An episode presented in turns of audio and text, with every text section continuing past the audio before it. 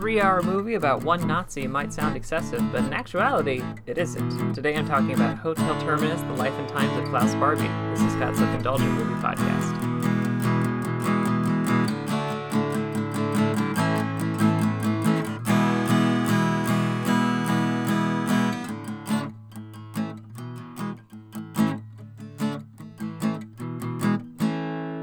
Hello, movie friends. Welcome to Scott's Self-Indulgent Movie Podcast. I am Scott, and today I am talking about an older documentary called Hotel Terminus. I believe it won the Academy Award for Best Documentary in either nineteen ninety or nineteen eighty-nine. And it's a movie I'd put off for a bit for reasons I'll explain, but I found it fascinating and horrifying at the same time. So without further ado, let's get started. I'll admit there's some award-winning movies that I've put off watching. Either the reputation is so high that it feels like my first viewing won't be able to match expectations, or the nature of the film doesn't appeal to me. Which is why Hotel Terminus, a three-hour documentary about an infamous Nazi, sat in my watch list for years. Documentaries about Nazi crimes are hard enough, and three hours is an endurance test to say the least. What I didn't expect, however, is the direction Hotel Terminus went. Detailing the life of an infamous S S officer, Klaus Barbie, the film follows Barbie from his upbringing and time in the Nazi Party. However, this is only one step in his extensive life and career, as Barbie was embraced by numerous political and government groups around the world under his real and assumed names before finally being brought to trial for war crimes. Hotel Terminus is an infuriating and fascinating watch, but not for the reasons I expected. The element that will get most people in the door is learning about an awful S S officer, how he came to be, and what he did while taking on the French resistance. But that's about one-third of the movie's runtime, because the majority of the movie is dedicated to Barbie's career after World War Two. This is where the movie shifts from one heartrend- from another heartrending look at Nazi atrocities into something special, because the film deconstructs and challenges a lot of narratives and beliefs people might have about numerous governments in this era and human nature. The first third of the movie, all about Barbie's upbringing and how he tortured resistance fighters and Jews, is essential. Not only because it's an important reminder about who Nazis were and what they did, but because it lays down the groundwork for the rest of the film. First, we're introduced to the crimes of the German-occupied French government, who, for all intents and purposes, were an extension of the Nazis.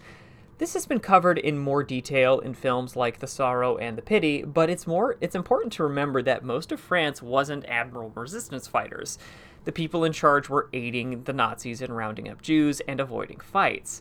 It's also an important look at how a government will act out of political convenience versus morals, a big theme of the film. Because then we get into all of the governments that Barbie worked with after the war, including the United States government. I'm sure a lot of people have heard about former Nazis working for the U S government in the abstract, but this movie lays out just how involved some of these men, like Barbie, were, and the reasoning is pretty pathetic. One U S official cites that Barbie had a familiarity with the area and an expertise in intelligence, which made him valuable for recruiting and running assets, which makes their incredulous reactions about what they should have known about Barbie's work for the S S or the tactics Barbie may have used in the field hard to take. If he works for the U S government, you essentially gave your stamp of approval, and you should have to answer for that. But no. More often than not, the U S officials do mental and verbal gymnastics to make Barbie sound better than he was, and their actions sound justified or willful ignorance. Likewise, we need all of this information to immediately challenge and refute claims people make in the film. What's so troubling is how many people on camera talk about Barbie fondly and about how they can't imagine he was capable of torturing anybody, or worse, say that prosecution for his crimes only riles up reactionaries and should be stopped.